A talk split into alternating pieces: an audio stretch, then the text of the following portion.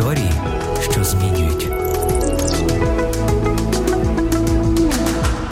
Жили були два добрі товариші. В один момент вони посперечалися, і один із них дав ляпаса іншому. Останній, відчуваючи біль, але нічого не кажучи, написав на піску: сьогодні мій найкращий друг дав мені ляпаса. Вони продовжували йти і знайшли оазис, в якому вирішили скупатися. Той, який отримав ляпас, ледь не потонув, і друг спас його. Отямившись, він написав на камені: сьогодні мій найкращий друг врятував мені життя. Той, хто дав ляпаса, який врятував життя своєму другові, запитав його: Коли я тебе образив, ти написав на піску, а тепер ти пишеш на камені. Чому? Друг відповів: коли хто-небудь мене ображає, я пишу це на піску, щоб вітри могли це стерти. Але коли хто-небудь робить мені щось гарне та добре, я викарбовую це на камені, щоб жоден вітер не зміг стерти це з моєї пам'яті. Давайте вчитися викарбовувати радості на каменях.